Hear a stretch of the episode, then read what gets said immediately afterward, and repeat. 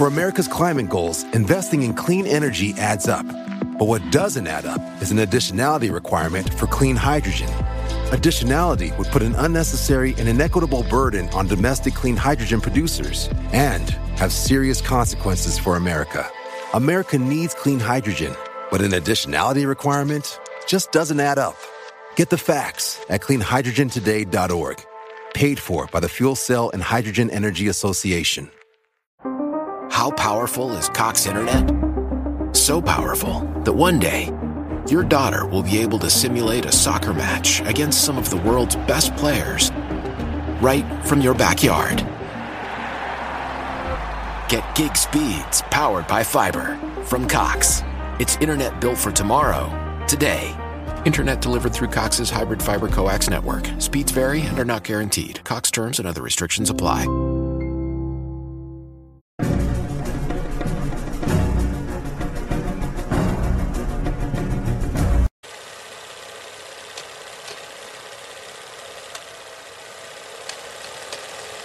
Hola, ¿qué tal amigos? Sean bienvenidos a un capítulo más de Podcast Extra Anormal.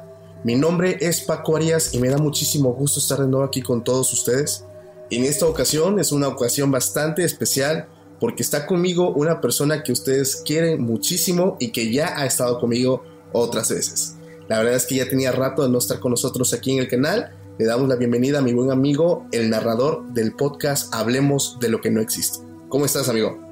Paco, buenas noches, saludos a ti y a tu audiencia, a toda la audiencia extranormal. Es un placer estar otra vez aquí. Gracias por haberme invitado.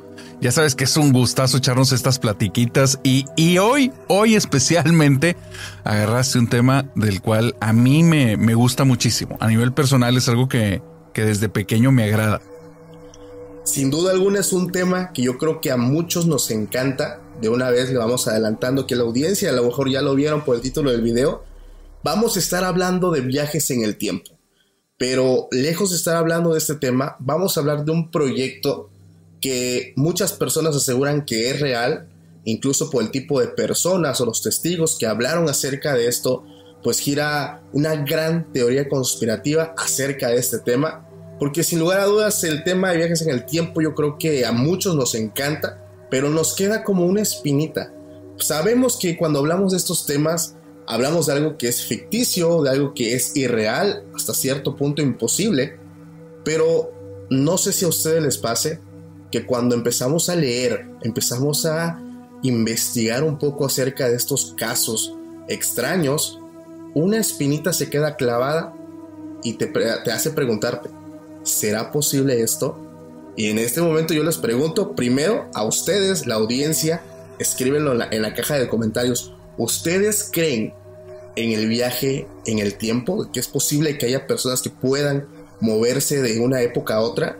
Y ahora también te lo pregunto a ti, amigo. ¿Tú crees en los viajes en el tiempo? Fíjate que tengo una respuesta ambivalente. Creo, o sea, me gustaría que fueran reales. Me gustaría que existiera la tecnología, aunque no fuera al alcance de todos, pero que sí existiera la posibilidad de, del viaje en el tiempo. Que hayamos roto la barrera espacio-tiempo sería algo impresionante.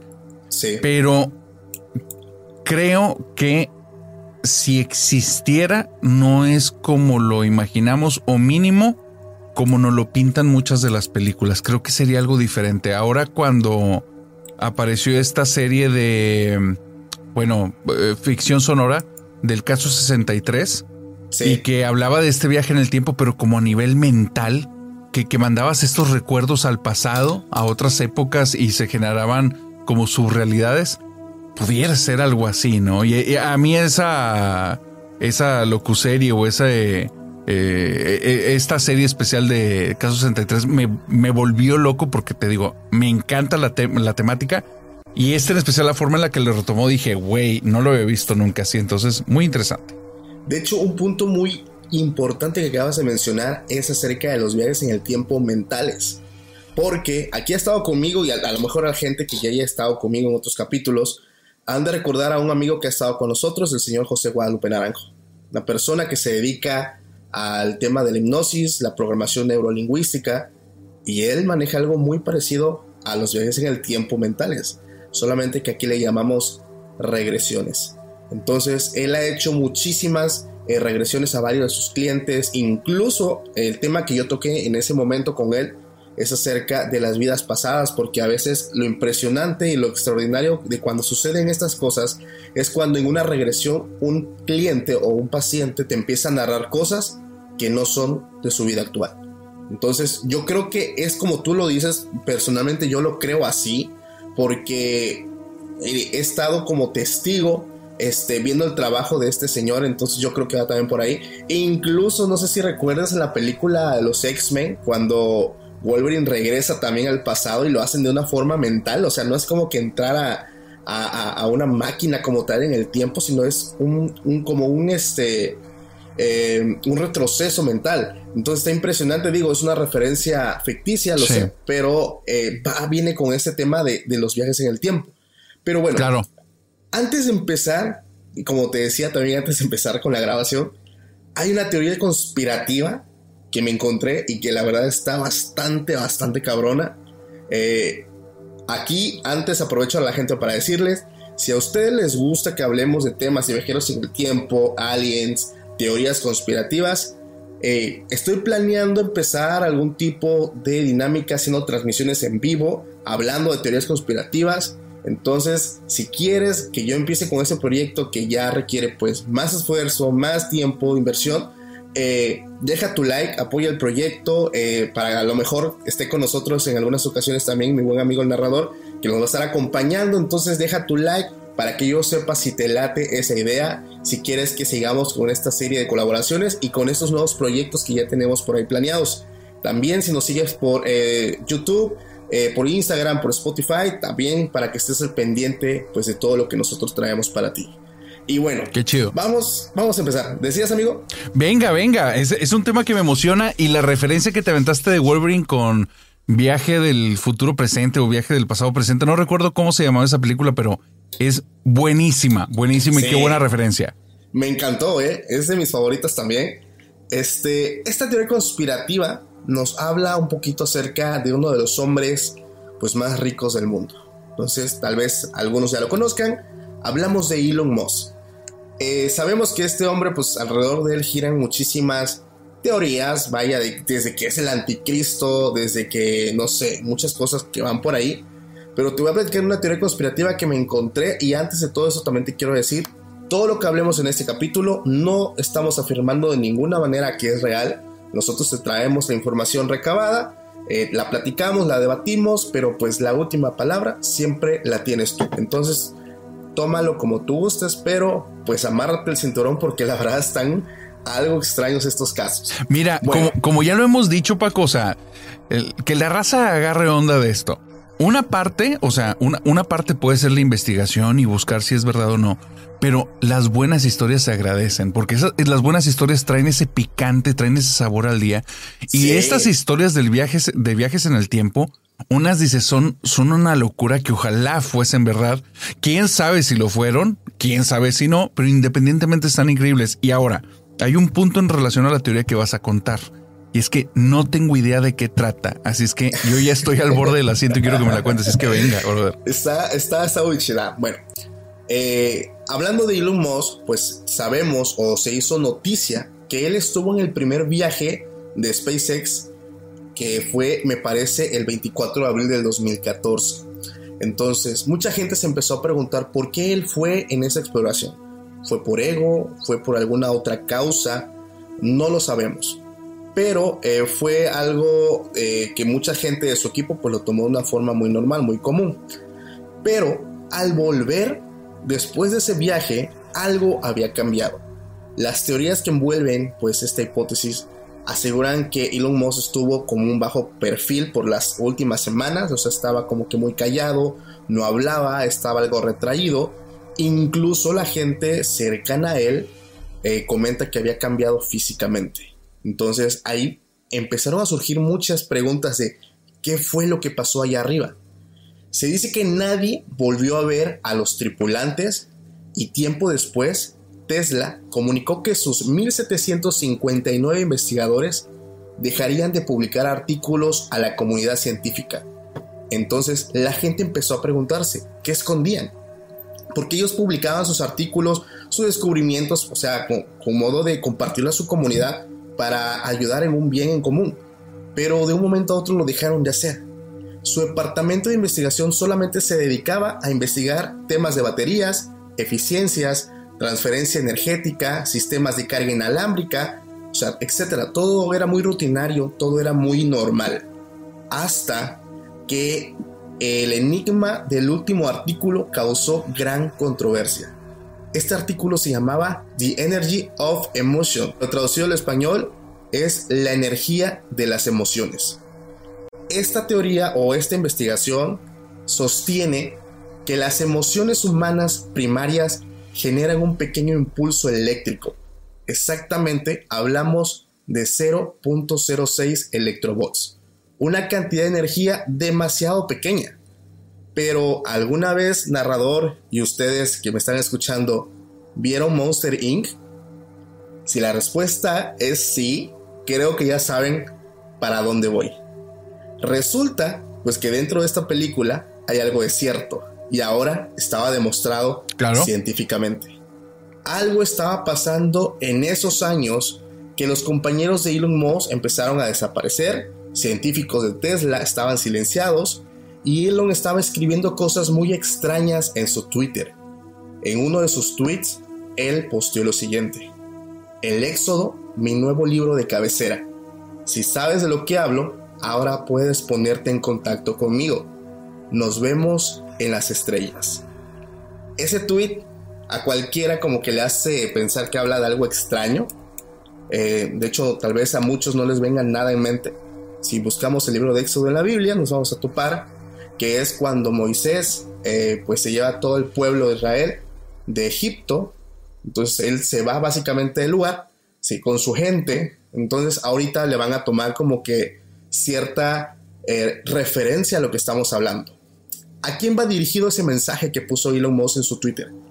Es algo inquietante, pero lo realmente terrorífico no es lo que pueda decir un loco, sino que éste tenga la razón. La última pieza del rompecabezas llega meses después con la compra de Twitter. Una inversión de 44 mil millones de dólares en una compañía que se encontraba en números rojos y que básicamente nadie entendió la compra. De hecho, yo la vi por todos lados, fue una noticia mundial, pero pues todos los expertos decían, ¿por qué invirtió tanto en una aplicación eh, que básicamente ya casi está algo obsoleta? Al fin, pues Twitter es una aplicación donde millones de personas solamente se pasan el tiempo riendo, se enojan, a carcajadas, se ríen con los memes. Espera, hablamos de 800 millones de usuarios que consultan el teléfono decenas de veces al día, riéndose, enojándose, tonteando, sonriendo, teniendo sentimientos humanos primitivos, de esos que generan energía. No compró Twitter por lo que es, sino por lo que provoca. Esos chispazos de 0.6 electrovolts. Y si él encontró la forma de robar esa energía, o sea, recordemos que él lleva décadas investigando todo lo relacionado a las baterías, cargas inalámbricas, para dónde va toda esa energía, por qué quiere tenernos agotados. O sea, son las preguntas que se genera dentro de esta teoría conspirativa. Y aquí hay una parte importante, porque SpaceX se sujeta a las leyes de la Agencia Federal de Seguridad Aérea, que en español podemos decir que su viaje al espacio en el 2014 iba monitoreado. Bien, ese día, el 24 de abril, el día que fue al espacio, iba a la grabación y de pronto esta grabación se detiene por varios minutos. Hubo un silencio y eso queda registrado. Hubo una interferencia. ¿Qué pasó en ese momento? ¿Qué pasó en esos minutos? Mucha gente en la Tierra, incluso eh, varias estaciones espaciales y también personas, eh, captaron con su teléfono en varias partes del mundo cosas extrañas en la luna, en la atmósfera de la Tierra, ya que todo apunta a que nuestro amigo no estaba solo. Fuentes extraoficiales aseguran que aquel día se firmó el último acuerdo entre el humano y una forma de vida extraterrestre. Cuando mencionamos acuerdo, la gente se refiere a una palabra, traición. Un ganar-ganar para ambas partes. Elon Musk roba la energía, nos deja debilitados y prepara el terreno para ellos. ¿Y qué gana él? O sea, ¿qué tiene a cambio? Fácil, un ticket de salida, ya que él pretende huir de la Tierra. Entonces, aquel tweet tenía la razón. Él está creando su propio éxodo para él y para un puñado de privilegiados, hablando de empresarios millonarios que pueden costear este viaje fuera de la Tierra para salir de aquí. Y tú y yo debemos prepararnos. Wow, yo cuando lo leí quedé pasmado. No sé tú, hermano, ¿cómo, cómo quedaste? Ay, ay, ay, ay, ay.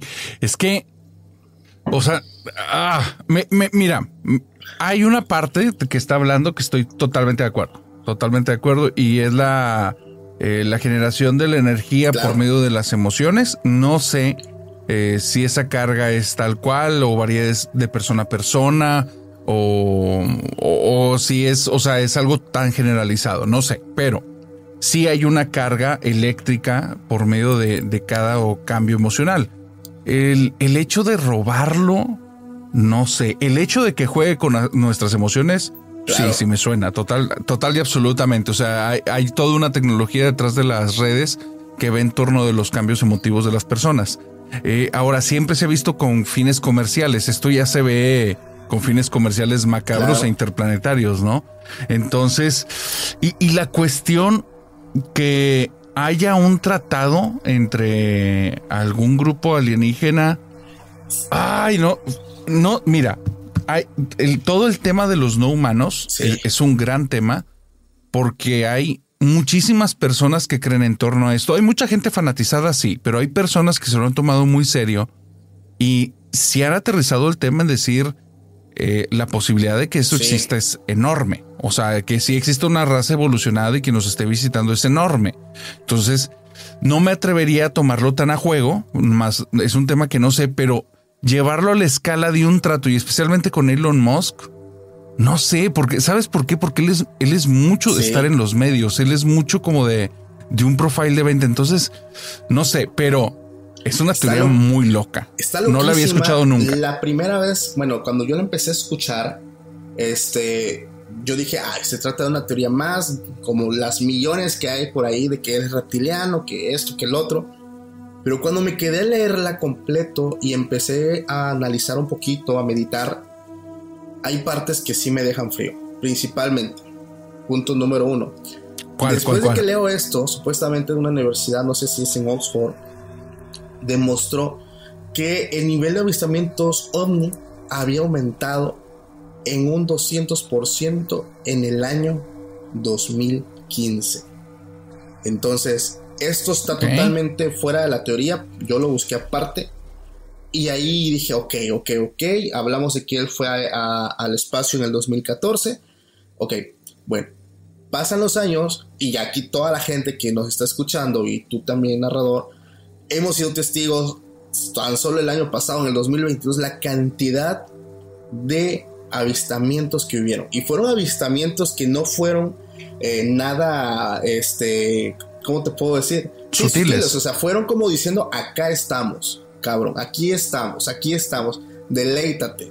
Y no uno, lo que hablaba yo en el capítulo pasado con Eli, eran colmenas, cosas gigantes que se podían ver no solamente en un solo lugar, sino que eran vistos en diferentes estados de la República, incluso en diferentes países. Entonces, eso está aterrador porque ya no sabemos, digo, había una teoría dentro de esta teoría que decía que entre tantas teorías conspirativas está una que sí es cierto. Y que es tan loca y está eh, junto a otras que también están muy descabelladas que pasa desapercibida. Pero que muy seguramente es la que nos dice la verdad. O sea no me refiero a una como tal o sea solamente la, la hipótesis marca ah, la, posibilidad. de que entre tantas esté eh, dijera el Doctor Strange, entre tantos universos, entre tantas posibilidades, entre tantas teorías, esté una que sí sea real. Que incluso muchos ya la hemos leído o la hemos escuchado. Pero como es una teoría conspirativa más, ah, pasa desapercibida. Entonces está, está impresionante, ¿no? Sí, de hecho hay una técnica hace un tiempo, me, dejaron el nombre técnico, que era algo de... Ay, ¿cómo, ¿cómo era? Algo negativo, como percepción negativa o algo así. Es una técnica en la cual se dice, esto también es una teoría conspirativa que es muy interesante, se dice que desde los años 80 se dieron cuenta que una de las formas de alejar a las personas de la verdad, en cualquiera de las situaciones que se busque algo de verdad, es que utilizar los medios masivos de comunicación mostrándoselas junto con varias variantes, pero al mismo tiempo ridiculizándola. Entonces decían que durante los años 80 y 90 que existió estas eh, llamadas series B en Estados Unidos, que eran series de bajo presupuesto, que cuando hacían películas de ciencia ficción siempre eran ridículas, con pésimos efectos, con actores que no eran buenos, que muchas de ellas te plasmaban cosas que tiempo después se, se captaron como verdad, pero lo planteaban de esa forma tan ridícula para que se perdiera como de la visión de la gran mayoría de las personas y que cuando lo vieran lo tomaran como, ah, eso es ridículo, eso pasó en la película tal, ¿no? Y entonces el referente era tan malo que las personas descartan la verdad. Entonces, y esa técnica al parecer sí se ha confirmado que se ha utilizado en varios casos. Entonces está, está, no descarto que las teorías, algunas estén diciendo la verdad, pero la exageran o la explotan tanto justamente para generar el efecto contrario. Esto trabaja sobre la misma, este, la misma frecuencia de, no sé si es un dicho o dónde chingón lo leí, que cuando quieras esconder algo, no lo escondas tanto, déjalo a la vista para que pase desapercibido, porque, o sea, la persona que busca va a decir, no creo que sea, o sea, que sea esto. O sea, está fácil de encontrar, esto debe estar oculto en otro lugar. O sea, es una forma de cómo trabajar la mente. Entonces, también lo habías escuchado. Sí, de hecho, cuando, cuando era pequeño, una persona muy inteligente que nos puso a hacer un juego a mí y a unos amigos, un, un maestro de una escuela, no, era como que cierta clase en la que él quería que aprendiéramos a tener a criterio y a pensar. Entonces nos puso en un lugar amplio para jugar como escondidas. Y dijo él, bien, el que sigue para que encuentren es a mí. Así es que eh, todos tapense los ojos, cuenten del 1 al 10 eh, y entonces salgan a buscarme, ¿no? Y ya nos había delimitado como el terreno era un terreno de habitaciones y había muchos espacios donde se podía esconder.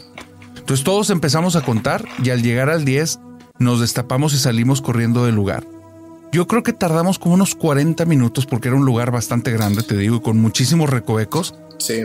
Y no lo encontrábamos. Entonces al final llegamos a la parte desde donde partimos y él estaba ahí sentado exactamente enfrente de donde nosotros nos habíamos tapado los ojos. Entonces cuando lo vemos nos sorprendemos y decimos, ¿cuándo te fuiste? Y dice, nunca. Nunca. Aquí me quedé desde el principio. Solo que ustedes estaban esperando encontrarme en otra parte y no me vieron que estaba enfrente de ustedes. Entonces sí aplica a ese tipo de nivel y en muchas aplicaciones. Sí, o sea, trabaja bajo ese mismo principio, ¿no? Entonces algo también curioso es que dentro del tema que nosotros vamos a estar hablando ahorita, que tiene que ver con el proyecto Pegasus, eh, me di cuenta, narrador, que cuando hablamos de viajes en el tiempo, casi siempre involucra algún tema ovni. No sé si también te has dado cuenta tú de, esto. Sí, en, muchos, en muchos de los que vi involucraba tema ovni y fíjate que no lo esperaba. Sí fue, sí fue sorpresivo. Sí, yo también. Cuando hay un caso del que ahorita también te voy a platicar, o además te platico una vez acerca de él, y ahorita me dices qué opinas. Es un caso que también anteriormente ya estuve yo eh, platicando en un capítulo anterior, pero me gustaría volverlo a retomar porque es uno de los casos, como lo había mencionado en un principio, muy interesante, o sea, muy extraño también. Y como también te lo comenté, no vengo a decirte que sea cierto, pero sí hay información de este caso en internet. Es acerca del caso de Sergei Ponomarenko. Sé que ya conoces este. este claro, es un gran caso, es uno de los que más me ha fascinado. Sí, claro, y es que sobre todo es de los impresionantes porque existen evidencias hay evidencias de por medio. Pero para la gente que no lo conozca, se lo voy a platicar así a grandes rasgos. El 23 de abril del 2006, en una ciudad de Ucrania, para ser exactos, en Kiev, reportaron la presencia de un hombre que estaba desorientado, parecía perdido, eh, y pues se trataba de este hombre, ¿no? Sergei Ponomarenko, el cual se conoce al día de hoy como un viajero del tiempo. La policía se acercó para ayudarlo ya que en un principio la gente pensaba que se trataba de, de alguna persona que estaba bajo efectos de alcohol o efectos de alguna droga. Entonces lo primero que hace la policía al acercarse a Sergei es pedirle su identificación para ver quién era esta persona. Entonces aquí empieza lo extraño cuando él muestra un documento expedido por la antigua Unión Soviética fechada en 1950. Para ser exactos, 56 años en el pasado. Ok, esto en primer principio saca de onda a la policía porque de por sí el tipo ya causaba como que cierta duda su comportamiento. Otro punto era la ropa, ya que él portaba una, una ropa que era de esa época, del año 1950 aproximadamente, pero estaba en excelentes condiciones, o sea, no estaba vieja, era ropa antigua, pero no estaba vieja cargaba una vieja cámara y preguntaba por una calle que ya no existe. Los agentes pensaron que se trataba de un enfermo, o sea, fue como que su deducción de ellos, y en consecuencia pues lo llevaron a una clínica en donde un psiquiatra lo empezó a entrevistar y empezó a filmar sus respuestas. Aparentemente, un caso, o perdón, un, punto eh, curioso es que supuestamente los relojes se paraban cada vez que Sergei entraba a la oficina, o sea, como que se detenían los relojes que estaban en ese lugar. Entonces ahí él contó que solo había salido a tomar unas fotos el 23 de abril, pero eh, de 1958, pero cuando de pronto él vio algo extraño en el cielo. Eh, él en sí no describió que era un platillo volador o era un ovni, pero digo, por el tema de la cultura pop y lo que nosotros conocemos, se deduce que se trataba pues de un objeto volador no identificado y que de la nada él ya se encontraba en esta época. O sea, fue un flashazo y que pues básicamente no hay explicación. Él argumentaba que las pruebas se encontraban en la vieja cámara fotográfica, ya que todas las fotos pues se quedaron en ese rollo. Ahora, primer problema, estamos hablando de una cámara fotográfica de 56 años atrás.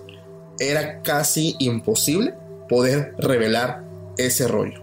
Entonces, otro punto importante, esos rollos tienen un tiempo de vida, según expertos, de 20 años. Entonces sería imposible que un rollo de 1950 estuviera completo 56 años después.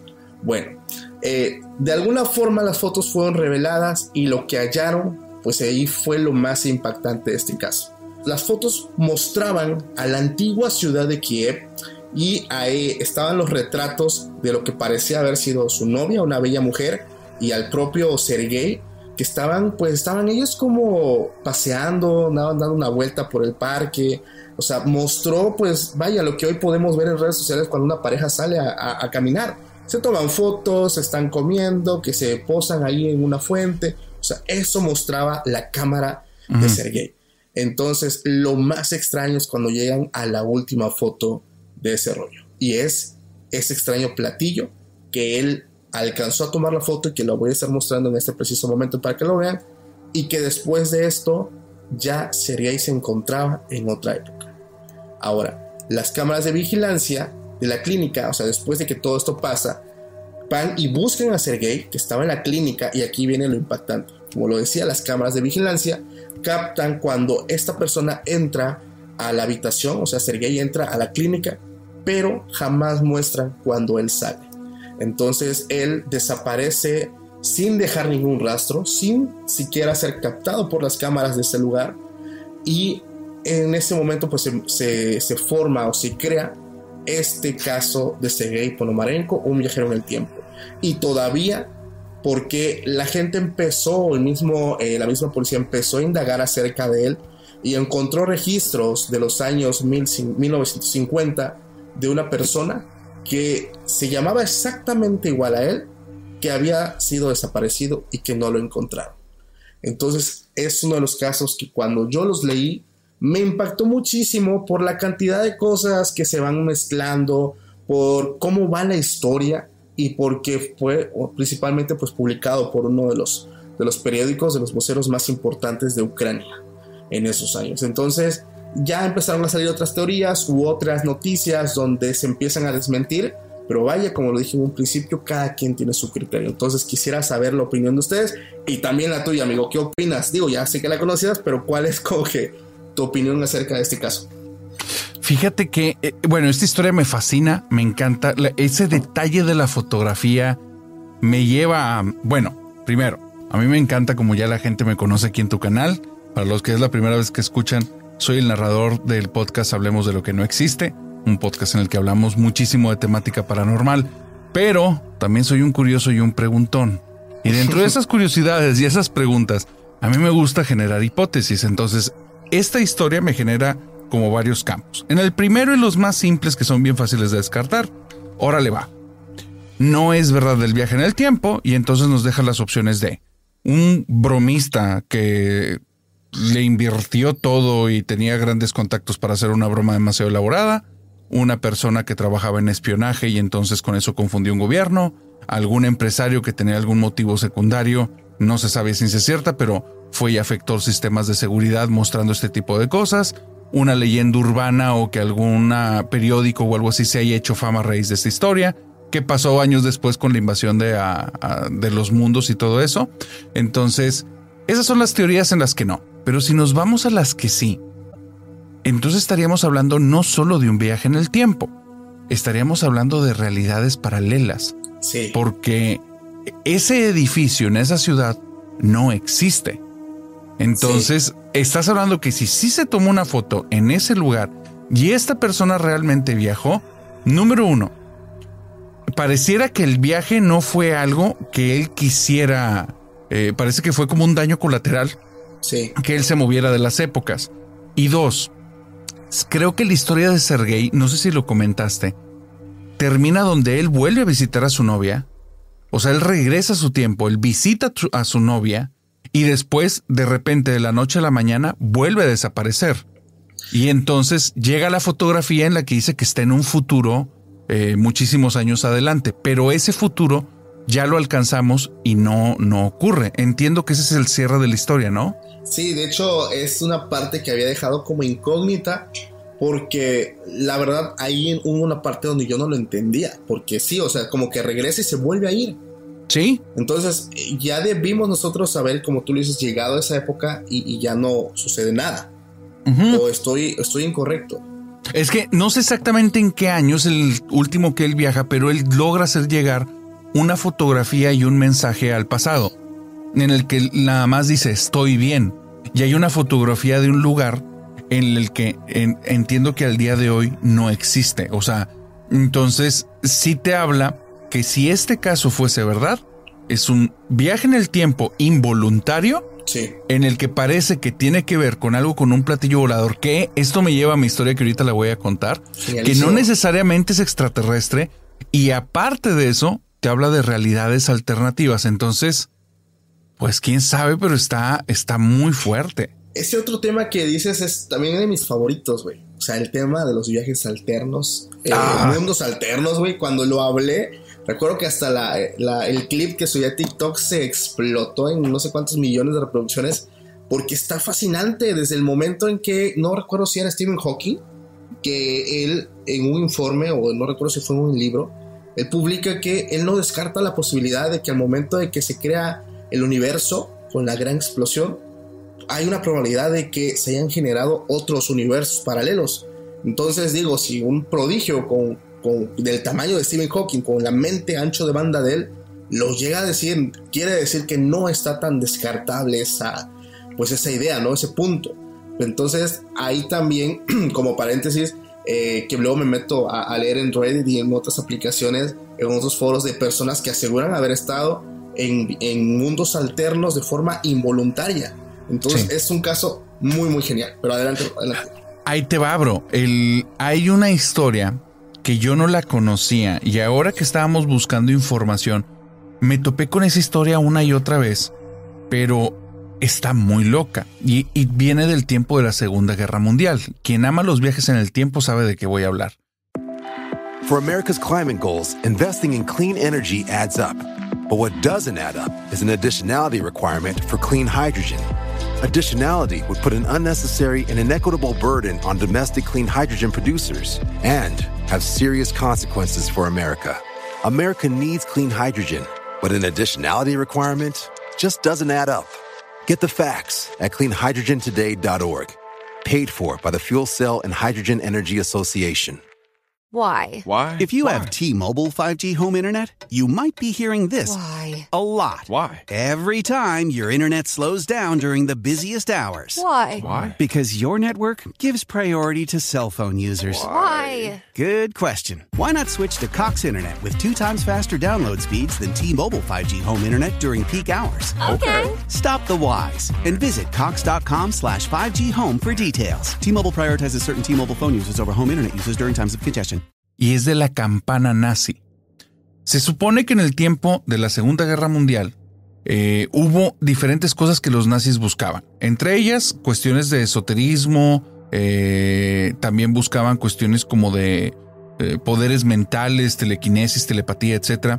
Pero también dentro de la tecnología, dicen, esta historia dice que estaban buscando cómo viajar en el tiempo. Entonces se menciona que hicieron un tipo de artefacto el cual podía viajar en el tiempo y tenía la forma como de una campana. Este artefacto, al momento en el que empezaba a funcionar, proyectaba un tipo de luz de color eh, morada y generaba una radiación altísima, situación que provocó que varios de los científicos que estuvieron inmiscuidos en, eh, dentro del trabajo de hacer esta campana murieron y el resto, una vez que terminaron el trabajo, los mandaron matar a todos. Creo que fueron alrededor de 46 científicos. Y esto fue para poder eliminar como todos los procesos de poder llegar a construir este artefacto. Porque en ese tiempo, si capturaban a un científico, no lo torturaban. Lo ponían a trabajar ahora la nueva empresa que era el, el país contra el que estabas compitiendo, tu, tu enemigo. Sí. Entonces, Hitler, una vez que habían logrado esto, decidió que no iba a haber competencia en torno a esto, los elimina, pero entonces pasa algo muy loco. No recuerdo exactamente el año, pero fueron muchos años después. En Estados Unidos, mmm, no recuerdo la ciudad, recuérdenla por favor aquí en los comentarios, hubo un avistamiento ovni. De hecho, el ovni empieza a brillar en color morado y se estrella en la ciudad. Las personas aseguran haber visto algo en forma de campana y las personas que llegaron al lugar aseguran que era como un tipo de campana que estaba todo lleno de inscripciones alrededor. La descripción de la campana nazi y de lo que encontraron en ese avistamiento ovni parece que es exactamente la misma. No manches, concordaban. En concordaban. Entonces, al parecer, el avistamiento ovni que tiene un nombre por los ufólogos, que son, o sea, este, este avistamiento es muy conocido y la historia de la campana, que en un primer inicio no tenía nada que ver, parece que es la misma historia. Y más que un objeto volador no identificado, pero de extraterrestres, pareciera que era este mm, objeto que hicieron los nazis para viajar en el tiempo y tuvo un error al momento de transportarse. Wow. Está, está cabrón. ¿Ya habías escuchado de esto? Me recuerdas una teoría que no tenía planeado hablar, pero es cortísima, pero por lo que entiendo, tiene mucho que ver. Ahora, punto número antes de pasar a lo que te iba a decir, Sergei describe que lo que vio él, que era un platillo volador, él dijo que era como un tipo de campana también, que estaba en el cielo. Ah, carajo. Entonces, entonces eh, o sea, su palabra fue esa, sus palabras, es, fue una campana que estaba en el cielo, o sea, un objeto en forma de campana. Ahora, punto número dos, la teoría que yo creo que ya todos conocemos, supuestamente, es de que nosotros en un futuro descubrimos este tipo de tecnología, que ojo, por el tema que vamos a hablar, parece ser que ya fue descubierto, pero pues eh, bueno, es sacado a la luz, y esos famosos ovnis, como tú lo dices, es nuestra generación del futuro que nos viene a visitar. O sea, somos como que nosotros mismos dando un vistazo al pasado. Entonces, yo creo Sí. que por lo que tú comentas, va por ahí, va, va más o menos por esa por ese camino, ¿no? ¿O tú qué piensas? ¿Crees que eso sea posible? O digo, que tomando en cuenta o creyendo Ujú. que sí existen los viajes en el tiempo, ¿piensas que podría ser así? Mira, ahí te va. Hay, hay unas teorías que... te- ok, te- tengo que decirlo. Hay unas teorías en torno al viaje en el tiempo que desde la lógica te plantean que el viaje en el tiempo, no desde la física, entendamos eso, no desde la física, que ya desde la física te lo plantean prácticamente imposible, por la cuestión de que una masa entre más rápido vaya, mayor es su peso, entonces que se acerque a la velocidad de la luz se vuelve cada vez más imposible sin descomponerse. Entonces, quitando ese principio que yo lo estoy diciendo de una forma muy burda, El, desde la lógica hablan sobre unas paradojas, que en sí el viaje al pasado se vuelve imposible por estas paradojas. Eh, con un ejemplo bien sencillo, hay una paradoja que es la paradoja eh, ontológica o también conocida como la paradoja del Terminator. Eh, ¿Tú llegaste a ver las películas de Terminator? Sí, claro. Bien, ¿te acuerdas que la premisa de las primeras películas fue que este androide viaja al pasado para matar a John Connor? Sí. Porque John Connor es el que inicia toda la rebelión contra las máquinas en el futuro. Ok. Y la premisa inicia diciendo, ok, ¿y qué hubiera pasado si sí lo logra matar a él o a su mamá? Si él mata a la mamá de John Connor o a John Connor, no existiría ninguna revolución. Y al no existir ninguna revolución, entonces no habría ninguna investigación en torno a los viajes en el tiempo. Al no haber una investigación en torno a los viajes en el tiempo, no hay un viaje al pasado para matar a la mamá de John Connor y John Connor. Entonces ellos siguen vivos, lo que significaría que entonces comenzaría una revolución y ahí es donde empieza la paradoja. O sea, al existir deja de existir y por dejar de existir existe. ¿El para qué cosa de quién? Entonces, hay muchos tipos de paradoja que hablan que al momento de hacer un cambio en el pasado, cambias tan sustancialmente la historia por el efecto tipo mariposa, o sea, un pequeño cambio trae grandes consecuencias en puntos en los que no puedes pronosticar, entonces que dicen que lo que más bien generaría serían realidades alternativas. Si se logra hacer un viaje al pasado, no cambiaría el presente. Sí, claro, para allá iba exactamente, porque como tú lo dices, o sea, no hay razón, a final de cuentas, de que pues este Android viaje al pasado si nunca existió. Entonces, a lo que voy, y me lo ganaste justamente es, ahí es donde se crean supuestamente pues las líneas alternas, ¿no? O sea, el, futuro no se, eh, no cambia, no es como en algunas películas de que, ay, o sea, todo cambia y regresa otra vez a su época y ya está todo cambiado, sino que se genera otra línea o se crea otra línea con ese nuevo, eh, con esos nuevos hechos que van llevando otro tipo de secuencia. Pero sí está, digo, es increíble porque profundizar en estos temas, wow, está súper. No, este vuela la cabeza, es, es, impresionante. Me decía un seguidor cuando publiqué este uno de los primeros capítulos, no recuerdo qué capítulo era, fue el primero que hablé de viajes en el tiempo, eh, que cuando vio ese video, porque hablé el caso también de Sergei Ponomarenko, Así Paco, esa, esa, noche yo no pude dormir porque te empiezas a preguntar un montón de cosas y se te va el tiempo y más si tienes a lo mejor a tu pareja, a tu esposa o a alguien con quien platicar y platicas de esto, o sea, se te va el rato, se, te va el sueño. Entonces, yo soy una de esas personas que hoy, por ejemplo, que estamos hablando de esto, a pesar de que ya terminamos el, el capítulo y ya se grabó y todo lo que tú quieras, me quedo todavía investigando un poquito más porque me quedan como que ciertas dudas. Entonces, yo a mí me pasa mucho eso, no sé si a ti también te pase. Es que fíjate, en temas en temas de viaje en el tiempo, yo prefiero agarrarlo como ficción por salud mental. Como como yo tiendo a escarbar y escudriñar y me meto y me meto y me meto y me meto. Hace años me metí en el tema de las paradojas. Y en el tema de las paradojas, o sea, me llevaba horas del día, pero te estoy hablando de que tú me veías sentado en un sillón con la vista perdida y es que estaba dándole vueltas en mi cabeza a, los logismos que conectaban toda la paradoja para que tuviera sentido. Y llegó un momento en el que dije, ya, o sea, no, es saludable porque aparte, a nivel de tecnología y al nivel de conocimiento, parece que solo está todo en ciencia ficción, parece.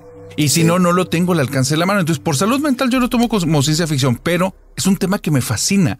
Y si es un tema que, que me mueve, pero aquí hay algo bien loco, ¿eh? O sea, no es personal. Este es un tema que yo creo que a nivel mundial provoca eso. De hecho, en el pasado, ahí te va una anécdota bien loca. Creo que es de las cosas que hace que el viaje en el tiempo tenga un significado importante en mi vida. Va. Cuando estaba en la prepa, eh, ahí empezamos a hacer como que una bolita de amigos.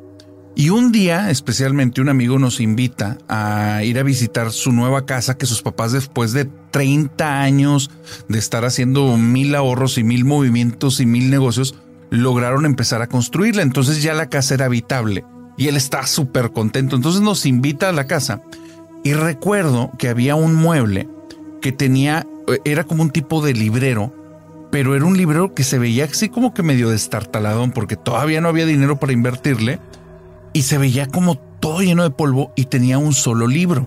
Entonces se me hizo bien extraño, güey. Dije, ah, carajo, o sea, ¿por qué un solo libro y por qué mantener este, pueblo, eh, este mueble aquí, no? Entonces me acerco al mueble, no pido permiso, agarro el libro y el papá de mi amigo me dice, léelo. For America's climate goals, investing in clean energy adds up. But what doesn't add up is an additionality requirement for clean hydrogen. Additionality would put an unnecessary and inequitable burden on domestic clean hydrogen producers and have serious consequences for America. America needs clean hydrogen, but an additionality requirement just doesn't add up. Get the facts at cleanhydrogentoday.org. Paid for by the Fuel Cell and Hydrogen Energy Association. Why? Why? If you have T-Mobile 5G home internet, you might be hearing this Why? a lot. Why? Every time your internet slows down during the busiest hours. Why? Why? Because your network gives priority to cell phone users. Why? Good question. Why not switch to Cox Internet with two times faster download speeds than T-Mobile 5G home internet during peak hours? Okay. Stop the whys and visit cox.com slash 5G home for details. T-Mobile prioritizes certain T-Mobile phone users over home internet users during times of congestion. Te va a cambiar la vida, a mí me la cambió. Y el libro se llamaba Caballo de Troya. Entonces, él me empieza a contar. El libro al, al día de hoy no lo leí. Él me cuenta la historia y me cuenta que trata acerca de unos militares norteamericanos que en una misión secreta viajan al tiempo de Jesús, se vuelven sus discípulos para realmente conocer si había existido y si realmente había dicho lo que dicen que dijo. Entonces dice que eso le, le voló la cabeza y que aparte que ese libro no era ficción. O sea, él me dijo, ese libro es de verdad y lo que está contando ahí es una historia de verdad que el mundo debería de conocer. Wow. Y después con el tiempo, en ese tiempo había salido apenas Caballo de Troya 1 y 2. Con el tiempo fueron saliendo el resto y la gente ya fue diciendo, no, esto parece más bien como que ciencia ficción al 100%, pero ese primer libro, con el tiempo me fui topando cada vez más personas que les había cambiado la vida y había hecho que los viajes en el tiempo y el entender a la historia de manera diferente hicieran que tomaran decisiones diferentes en su vida real. Entonces es, es impactante cómo esta temática te lleva a profundizar y te lleva a darle a veces giros completos a lo que estás viviendo, ¿eh? Sí, claro, porque digo, yo sé que, bueno, antes que todo, ¿por qué no lo leíste? ¿O ya lo leíste el día de hoy? Ah, la realidad, no, no lo he leído, lo estoy buscando en audiolibro, pero lo, mira, lo compré, lo bajé en digital. Ese que lo compré, un día llegó una persona y dijo, oh, tienes caballo y si quieres llévatelo. No lo había empezado a leer, se lo llevo. Pasaron unos años, lo bajé en digital. Perdí la cuenta y dije, bueno, ya, ya tocará el momento de leerlo. Lo volví a comprar muchísimos años después. Te estoy hablando que pues ya pasaron un buen tiempo desde la prepa. Lo volví a comprar. Empecé a leerlo y como en la página 20 eh, hubo una situación en la casa, tuvimos que hacer una mudanza rápida, no volví a encontrar el libro y dije, al carajo. A la vida. Ajá, y ahora ya habían pasado como 10 años, Paco, desde aquel tiempo, y me vuelvo a topar con Caballo de Troya. Entonces, hoy en la mañana me decidí, dije, lo voy a bajar en audiolibro y me lo voy a aventar en ratitos.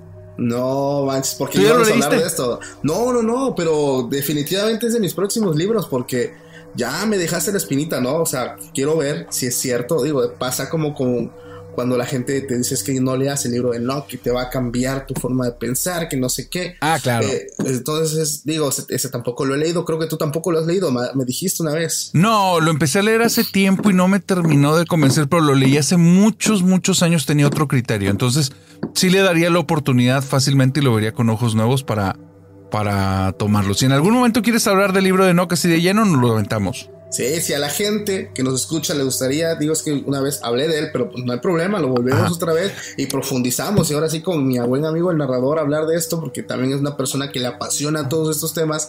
Pero si ustedes lo quieren, dejen su like, denle Pero, like al pero video. me- meta de likes, meta de likes, porque no, no, si se los dejamos bajito y va a ser un audiolibro que nos vamos a chutar en semanas, no, que sea un esfuerzo de ambos lados, ¿no? ¿Qué dices? Va.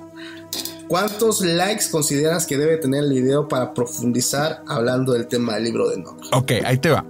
Si llega a 1500 likes, va el libro de Enoch. Va. Pero, pero, pero, si llega a 5000 likes, va el caballo de Troya, porque el caballo de Troya, vea nada más el grosor de ese libro, no es cualquier cosa. Es una madre O sea, es una madresota. Entonces, o sea, el tiempo que le vamos a invertir Que, que se note que la gente dice, no, sí queremos que hablen de eso. Entonces, Va. 5 mil likes, venga caballo de Troya.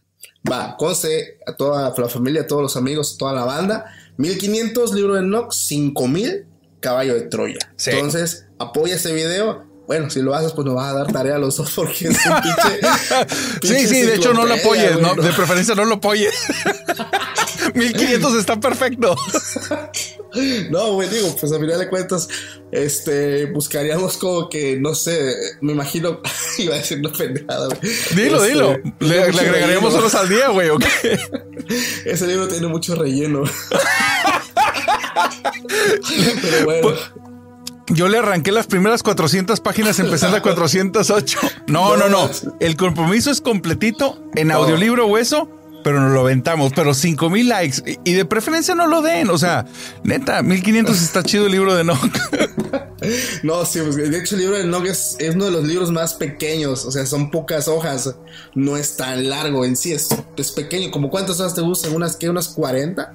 ¿30? No, O sea, sí es un poquito más grande, ¿no? Sí, yo había escuchado que era, a ver, no, si lo Es que hay, hay versiones porque cuando hasta te digo que hace muchos años lo compré y tengo idea que si era un librito de unas 150 o 200 páginas. Sí, Pero hace muchísimos años y, y ya ves que depende de la versión, los grosores. Entonces vamos a ver libro de Nock. 184 páginas. Ahí está. Vamos, ahí andaba, ahí andaba. 184. Sí, No, 184 está bien, está bien. Y en audiolibro creo que sí está. Y si no, hay, güey. Pero. es que. Pero bueno, Miren, así como a ustedes les encantan los podcasts, a mí también, pero para documentarnos, realmente mientras tengo otras tareas, de repente es difícil como quedarme el tiempo de separar y leer. Entonces, mientras hago otras tareas, venga el audiolibro y a mí me ha servido cañoncísimo. sí, sí, a mí también, cuando estoy haciendo mis labores o estoy incluso en mi trabajo, que pues no hay a veces, eh, hay tiempos muertos, igual un audífono y ahí estamos escuchando. Pero no manches, güey, chutarnos eh, el cabello de Troya, güey. Como cuántas horas van a ser, son como. Mejor que sean 10 mil likes. Oye, creo que voy a cortar el video y vamos a poner, si quiere caballo de Troya, 10 mil likes. Tú decides. Tú de- mira, tú decides. Yo ya aventé 5, pero ya viendo, no voten por caballo de Troya, lleguemos a 1500 likes y da de baja este video, Paco. tienen, tienen que ganarle antes de que Paco dé de baja este video. No, sí está cañón, eh, sí está cañón, manda. Pero bueno, vamos a, vamos a tratar en la medida de lo posible. Si ustedes cumplen con eso, pues vaya, nosotros le entramos. Pero bueno, está, está cabrón, está cabrón. Sí, ya me mordí la lengua, ¿para qué lo dije? Pero bueno, vamos a darle, vamos a darle. Pues bueno, ya llegando a este punto, vamos Ajá. a hablar de este tema que es la premisa de la noche. Eh, perdón, el, el- el tema de la noche, el tema principal. Y, y disculpen si alguno de ustedes, porque muchas veces me ponen pacos, pones un tema, güey, y te la pasas hablando de otros temas. Pero la verdad es, es que es así. Nosotros tocamos varios temas y hasta el final, pues se toca el, el tema principal Claro. esto con motivo pues de que también te quedes a escuchar el podcast completo. Y bueno, vamos a empezar con esto. Este tema, cuando lo empecé a investigar, digo a primera mano, como cualquier historia que tenga que ver con en el tiempo o temas de teorías conspirativas, pues bueno, lo empezamos a leer ya como que predispuestos a que es algo ficticio. Pero pues dentro de lo que van narrando hay ciertas cositas que como lo dije también anteriormente te van dejando pequeñas espinitas de que si será o no será posible todo esto. Este tema es el secreto del proyecto Pegasus de viajes en el tiempo. Todo esto sale a la luz en el año 2004 cuando un abogado que vivía en Washington eh, de nombre Andrew de Basiago comenzó a contar la historia de una organización de alto secreto. Según dos informantes, el Departamento de Defensa de Desarrollo de Tecnología eh, habla acerca de los viajes en el tiempo desde hace más de 40 años, ya que en 1967 el gobierno de Estados Unidos habría estado utilizando una instalación dedicada a esto y construida eh, ya en varios este, lugares, como ya lugares eh, digamos que secretos, para poder analizar y estudiar más pues este tema más a fondo. Aquí se está ocupando muchísimo los estudios y análisis de Nikola Tesla, ya que algunos eh, mencionan que la CIA confiscó todos los documentos de Nikola Tesla sobre la teletransportación poco después de su muerte. Esta tecnología que él había descubierto se ha estado utilizando para mantener en secreto la construcción de instalaciones militares, así como para ofrecer ventaja política y económicas al conocer qué depara el futuro. Eh, uno de estos dos informantes también es Michael Rilf, un ex miembro de las Fuerzas Armadas de Estados Unidos, que afirmaba que él era miembro de una operación de alto secreto en Estados Unidos. Él afirma que fue reclutado en 1976 y que pasó los siguientes 20 años ayudando a mantener y ampliar una de las dos colonias más grandes este, estadounidenses que ya están habitando el planeta Marte. Estas bases sirvieron como puntos estratégicos de investigación y de defensa. El doctor Andrew Basiago fue un participante del proyecto Pegasus desde el año 1968 hasta el año 1972, ya que él se centraba en el viaje en el tiempo, tanto físico como de forma holográfica. Eh, esto lo hablé mucho hace mucho tiempo acerca del tema del cronovisor, ya que supuestamente estas personas también lograron pues básicamente construirlo o reconstruirlo, que es, una herramienta que fue confiscada por el Vaticano, que es el, cronovisor hecho por el padre, me parece que se llamaba Marcelo Pellegrino Ernetti. Entonces, si quieren un poquito más de esa referencia, pueden checar el, el video anterior. Eh, pero bueno, este científico, pues él trabajaba estas dos partes de los viajes en el tiempo, incluso se encontraba entrenando activamente a varios grupos de niños estadounidenses dotados para convertirse en la primera generación de exploradores. Los niños eran un punto principal ya que ellos eran los más adecuados para esta misión eh, por varias razones. En primer lugar porque se consideraban que eran los candidatos ideales debido a sus mentes que eran más pequeñas, eh, eran más claras y la falta, la falta de impresiones o experiencia hacía que no se afectaran tanto. Por el contrario, los, los voluntarios adultos por lo general caían en la locura después de varios viajes. Entonces ahí es un punto principal con los niños. Otro uso de esta tecnología cuántica fue cuando eh, fue encontrado el control político. Según el doctor Basiago, pues las personas de, interés eh, del futuro serían notificados años antes las funciones que debían desempeñar. aquí hablando, por ejemplo, eh, que en la década del 1970 en la ciudad de Nuevo México estuvo presente durante un almuerzo en ese entonces George Herbert Walker Bush, que estuvo siendo presidente de 1989 a 1993 y también ahí se encontraba el otro expresidente de Estados Unidos, George W. Bush, que él fue presidente pues del 2001 al 2009. Entonces en esa, en esa comida que ellos estaban teniendo, ellos fueron notificados, informados de que ellos iban a ser los próximos presidentes de Estados Unidos. Entonces Basiago dice que en 1971 Veía imágenes también del ataque de las Torres Gemelas ocurrido el 11 de septiembre de 2001 y que habían sido obtenidos observando el futuro y traídas y traídas, perdón, de, nuevo, este, de vuelta para su análisis. Ya sabía pues sobre esos hechos décadas antes de que, de que ocurriera y pues de acuerdo con estos dos informantes que hablan acerca, acerca de este proyecto, es que esta tecnología se mantiene en secreto actualmente a pesar de estar pues financiada por la población tampoco es la primera vez que estas misiones pues han mantenido desclasificadas por eh, este tipo de potencial y pues muchas personas también eh, ellos opinan que tienen el derecho de saber lo que realmente ya está pasando de una forma pues digamos por debajo del agua. La verdad se acerca ya que muchas personas aseguran que dentro de poco este proyecto saldrá a la luz pero otras personas afirman que es todo lo contrario, que se va a seguir manteniendo oculto, ya que eh, pues esto mantiene como en un cierto poder a aquellas personas, eh, ese pequeño puñado de personas que tienen como que el acceso a toda la información y que a final de cuentas controlan pues vaya nuestro mundo.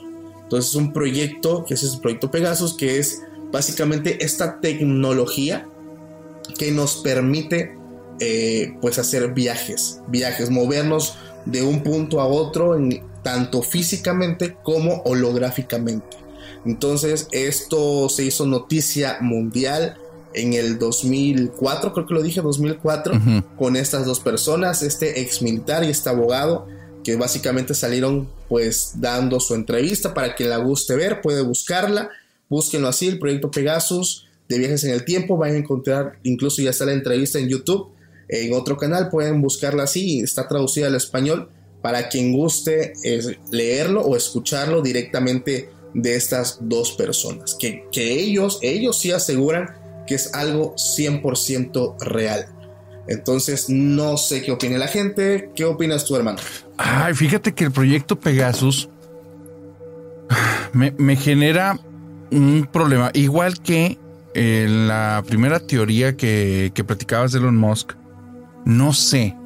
Ah, manejan varias cosas que a todas luces son ciertas. O sea, es, esta situación en la que meten cosas que sí, sí son reales. E, ejemplo, en el proyecto Pegasus manejaba que estos viajes los hacían con niños. Que parte de las razones por las que dijeron a los niños es porque cuando utilizaron adultos, los adultos no soportaban el efecto de los viajes a nivel de, de su psique y de sus emociones, entonces terminaban mal. Terminaban mal, pero no solo físicamente, sino mentalmente. Y, y, el niño, por su plasticidad, por la facilidad que tiene de adaptación, por su resiliencia, eso le permitía de cierta manera, con apoyos, poder sobrellevar estos cambios y estas situaciones. Y eso en cierta medida es cierto, o sea, sí es verdad, porque eh, es menos, hay menos rigidez en la infancia cuando no están los constructos bien establecidos, pero eso también te lleva a otro punto. ¿Qué tanto criterio puede tener un niño de esa edad para que le dejes una misión de ese calibre y no termine haciendo algo descabellado. Entonces te estaría hablando prácticamente con algo como, no sé si llegaste a ver aquella serie que se llamaba, creo que era Angel o Dark Angel. Dark Angel, ¿verdad?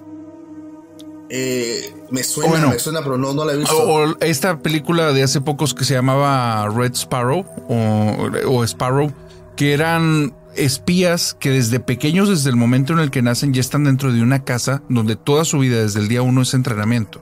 Stranger Things te lo maneja también con los niños estos que son secuestrados desde pequeños. Entonces, él tendría que ser un modelo así. Me explico, no serían seres humanos normales que te los traes de la vida normal para traer un entrenamiento. Serían personas que programaste desde el nacimiento. Entonces ya te está hablando de algo súper, ultra oscuro. Que él difícilmente tendrían las herramientas emocionales para poder tener esa plasticidad. Entonces me suena como o sea, no, esto no es suficiente para decir no es posible, ¿va? Pero me suena como muy contradictorio en ese punto. Después, hay una parte de este, de este tipo eh, vaciago que te comentaba que me hacía ruido. Me enteré de algo, no sé qué tanta verdad sea, la gente nos lo puede decir en comentarios. Entiendo que después de estas declaraciones, Vaciago empezó a quererse postular para presidente. Y entonces esto me sonó a una campaña donde él buscaba el apoyo de una minoría, que son todas las personas que creen en teorías de conspiración, que de ser una micro minoría se ha transformado en un grupo muy grande a nivel en Estados Unidos. Entonces dije, mmm, pudiera ser una campaña política que está planteada desde ahí, porque su estandarte era traer la verdad para todos. Sí, de hecho, ese, ese también era cuando estaba esta Hillary Clinton, ¿te acuerdas? Que ella dentro de sus discursos llegó a decir, yo si llego a la presidencia voy a sacar a la luz toda la información que se mantiene oculta. Claro. Porque no somos, no, no estamos solos en este mundo. Y ¡pum! Se fue. Entonces yo cuando escuché eso, eh, obviamente estaba mucho más joven, yo quería que ganara ella. Por supuesto. Yo dije, ¿qué nos va a decir? ¿Qué nos va a decir? Y estoy seguro que así como yo, un montón de gringos, güey que escucharon eso, pues te dijeron, bueno, ¿qué, ¿qué, hay, no? ¿Qué onda? Pero es, es, como decir, llévenme, llévenme a la presidencia y les digo. Exacto. Si no, no les digo nada. que, fíjate que, o sea, ocurre, vuelvo a decir, a mí me encantan las teorías de conspiración, pero cuando me meto, me meto. O sea, y es, vámonos hasta el fondo, ¿no? Cuando se salen los desclasificados de la CIA y mm, no sé si los del FBI también. O sea, te tienes que dar un baño de cientos de miles de artículos para sacar uno interesante. Los demás son porquería tras porquería tras porquería, tontería tras tontería tras tontería, cuestiones nada más burocráticas tras cuestiones burocráticas y de repente, pum, te topas con algo que sí está súper interesante. Dross ha sacado algunos a la luz donde dice, estos son desclasificados, o sea, estos no los están inventando. Eso es parte de las cosas que estudió la CIA, como el medium que lo pusieron a buscar vida en Marte. Está, está loquísimo, ¿no? Que wow. sí, sí habías escuchado esa historia. Esa historia está fuertísima. No, no, no le O sea, y esta historia está en los desclasificados de la CIA. Llevan a una. O sea, es, eh, esto es real. Aquí hablamos, hablando aquí ya de algo. Solo, solo detalles. O sea, los detalles que les voy a decir no necesariamente son los de la historia. Busquen la historia, busquen el desclasificado y busquen en la historia de, Dross que les da estos datos. Pero la historia versa más o menos así. Estos tipos se traen a alguien que supuestamente tiene un poder que ahorita no recuerdo el nombre técnico, pero es que cuando tú pones la mano en algo, conectas con la historia de eso. ¿Va? Y entonces él mentalmente se puede mover y puede salir como de su cuerpo, pero no es nada más un viaje astral, sino que es un viaje en el tiempo y el espacio. Lo que hablábamos de los viajes en el tiempo que no necesariamente son como creemos. Y entonces este psíquico que tienen ahí le ponen un sobre que está cerrado, le piden que ponga la mano arriba y le dan unas coordenadas. Entiendo que las coordenadas son del planeta Marte. Y la fotografía que tiene ahí es una fotografía que sabemos por la proyección de la luz, lo que nosotros ahorita vemos en el cielo es algo que pasó hace muchísimo tiempo. Entiendo que es algo que pasó hace muchísimo en Marte, esa fotografía.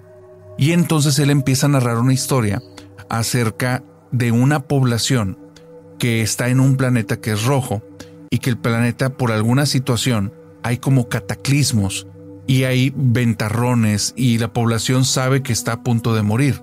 Y entonces ellos se meten como en unas pirámides subterráneas y dice que él está intentando como comunicarse con uno, que son humanoides pero no son humanos, tienen unas formas distintas, similares pero al mismo tiempo muy distintas al ser humano y que le dice, el, estamos esperando a alguien, estamos esperando nuestra esperanza. Y él dice, yo entiendo que ellos mandaron a alguien fuera de este planeta y están esperando que regrese, pero ya todos perdieron la esperanza y tienen que esconderse en sus pirámides porque el planeta se va a acabar. Entonces, en el desclasificado cuentan que lo que había dentro del sobre era unas pirámides de Marte y tenían unas fechas que eran de hace como eh, 700 mil años, una, una, una, cantidad de tiempo exageradísima. Muy grande. Pero este tipo, no, o sea, él no sabía las coordenadas, no sabía que había en la foto y dio totalmente con este tipo de, de información. Entonces la, historia es una locura cañosísima y tiene que ver con viajes en el tiempo, con extraterrestres y está en los clasificados de la CIA. Wow, deberíamos traerlo también, ¿eh? más adelante. Hay que buscarlo. Sí, sí, sí. Sobre todo, me, acabas de dejar picado. Yo creo que también dejaste picado a la gente que, que, nos está escuchando. Y pues bueno, yo creo que se puede apuntar como uno de los futuros temas para, para platicar, para debatir, porque son temas que, pues vaya, generan muchísima, muchísimo, pero muchísimo debate, muchísimas opiniones, tanto a favor, tanto en contra. Pero bueno, sin, hablamos de viajes en el tiempo, pues es lo que pasa, ¿no? Todo el tiempo va a haber personas que creen diferentes cosas y como lo decíamos, hay personas que aseguran y creen que sí es posible, porque también ya ha sido demostrado con varios ejercicios de física que sí es posible, pero los métodos es lo que lo hace pues imposible, ¿no? Entonces, si a ustedes les gustaría que volvamos a retomar, como lo dijimos anteriormente, viajes en el tiempo, el libro de Enoch, Caballo de Troya y este archivo desclasificado, estaría bastante interesante. Entonces todo queda en sus manos, chicos. Ustedes hagan y por favor que llegue a 1500 likes y ahí mira, vean 1500 y deténganlo. sí, porque no manches, es una chinga todo eso. sí, definitivamente. Sí, te pues bueno, amigos, este tema es lo que le traemos esta noche. Eh, nuevamente, si el video te gustó, deja tu like, compártelo con tus amigos, súbelo a Instagram, etiquétanos. Te prometo que también lo voy a postear también yo porque es la forma en cómo tú apoyas el crecimiento de este proyecto, compartiendo con tus amigos, con tu familia, con tu círculo cercano, y pues la verdad nos apoyas a nosotros un buen, con ese like, con ese comentario que nos dejas, realmente apoyas a que este proyecto siga creciendo y pues todo es gracias a tu apoyo. El día de hoy estuvo conmigo el narrador del podcast Hablemos de lo que no existe, mi buen amigo el narrador. También te invito para que te pases a su canal, cheque su contenido porque es un contenido muy bueno, yo te lo recomiendo. Ya lo escuchaste aquí, entonces si no lo conoces, date una vuelta por su canal, ya va a estar aquí el link de su canal en la descripción del video para que puedas encontrarlo. Y bueno amigos, esto fue todo por esta noche. Esperemos te haya gustado, comparte el video y nos vemos más adelante en un nuevo capítulo. Pásala bonito, nos vemos pronto. Bye. Bye bye. Déjame cortar, estuvo chingón, ¿eh? For America's climate goals, investing in clean energy adds up. But what doesn't add up is an additionality requirement for clean hydrogen. Additionality would put an unnecessary and inequitable burden on domestic clean hydrogen producers and have serious consequences for America. America needs clean hydrogen, but an additionality requirement just doesn't add up. Get the facts at cleanhydrogentoday.org. Paid for by the Fuel Cell and Hydrogen Energy Association. How powerful is Cox Internet?